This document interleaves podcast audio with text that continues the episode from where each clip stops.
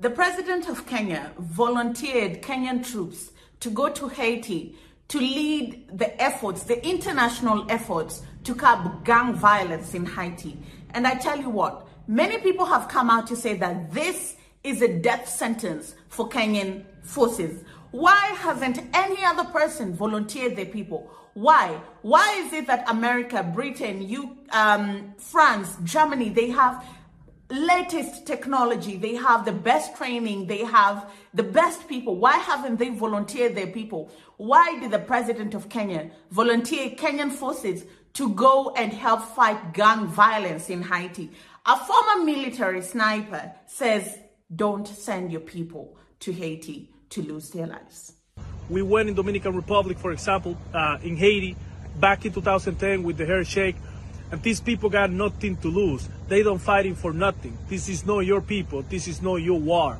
This is not even your same uh, continent. You're going from your place to somebody else's place, a place that you don't know. You don't know the language, and these people got zero tolerance with outsiders. I advise you to don't get there. Don't fight this fight. You will die for absolutely no reason. You will lose your family. You will lose your kid. This is a, you, you, you got no way to win don't get there. Hello there, how are you doing? Welcome to another episode of our conversations. My name is Ondiro Oganga. I'm a business journalist by profession and a digital content creator. I love coming on here, having conversations with you guys about Black people, Africans, our empowerment, and how we can rise up and take our rightful place at the global stage. So, the past couple of um, weeks and months have been characterized by chatter that Kenya is leading an international mission to Haiti. Why Haiti is a country that has been it has gone through its own fair share of challenges.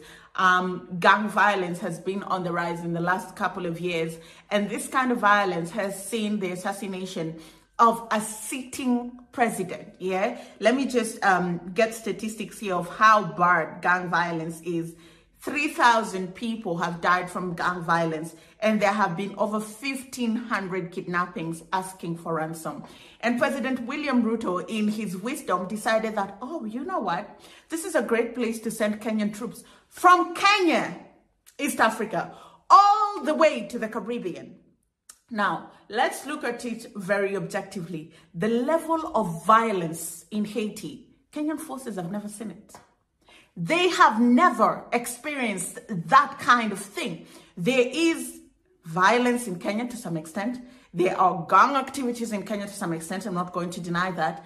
But it's not as organized, as well funded, and as well armed as what is waiting for our soldiers in Haiti. Stay with me. The training that Kenyan police and Kenyan police forces get is nowhere, nowhere near the kind of skill set and expertise that is needed to curb gang violence in Haiti. Why didn't all the other people that have the technical know how, the funding to do it, volunteer their people? Why? Why was it just you who decided you're going to give out your people? Right? These are people that have nothing to fight for.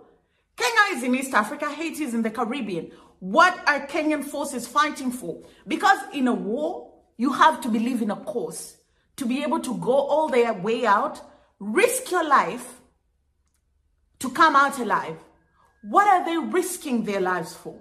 And this is not to downplay the violence that is happening in Haiti. This is to say, this is not Kenya's war. I know it sounds very controversial, but how do you make these people believe in what they are fighting for? When we deployed our forces to Somalia to go and fight Al Shabaab, do you know why they were willing to go? Why it made sense to go and die in the battlefield? Because Al Shabaab was infiltrating Kenya and carrying out terror attacks in Kenya, different parts of the country, to mean nobody was safe to mean that you can think, who knows, it could be my mom tomorrow, it could be my sister, it could be me, a victim of terror. And that motivates you to go to the battlefield. But what is the need for these Kenyan forces that are being offered as burnt sacrifice to go fight gangs in Haiti? Why hasn't, and they're not deploying under UN mission. If you want to know this is fishy, They're not deploying under UN mission. Up until now, they're still soliciting for funds.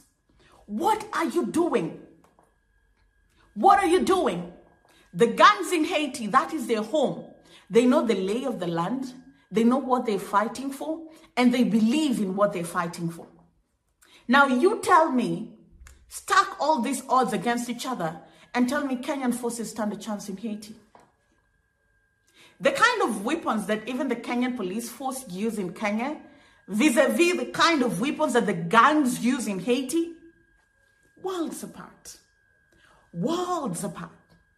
If Joe Biden, if Rishi Sunak, if France, uh, if Emmanuel Macron really cared about Haiti, they wouldn't just be giving money. They will be sending their people there. But in another video, I also said, if the West has no interest in you, they don't care about you. So I don't know what makes William Ruto think and take on this savior persona to put his people at the front line of a battle that is not his to fight so they can lose their lives. This former sniper from the Dominican Republic, who's not fighting anymore, both of them are in the Caribbean, says, do not go there.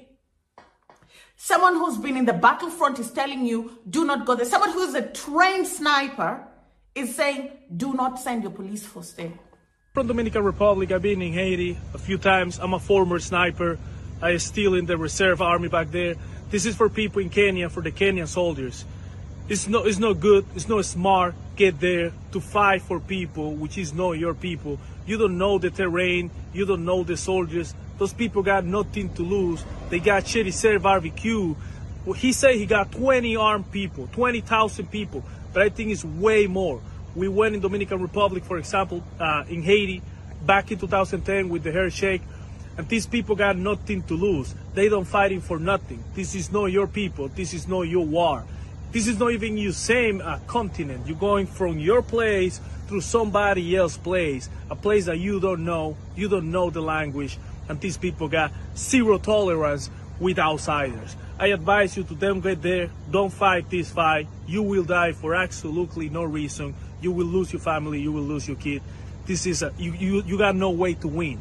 Don't get there. The other countries that have offered to send their people on this mission are just Caribbean countries, Jamaica and other Caribbean countries.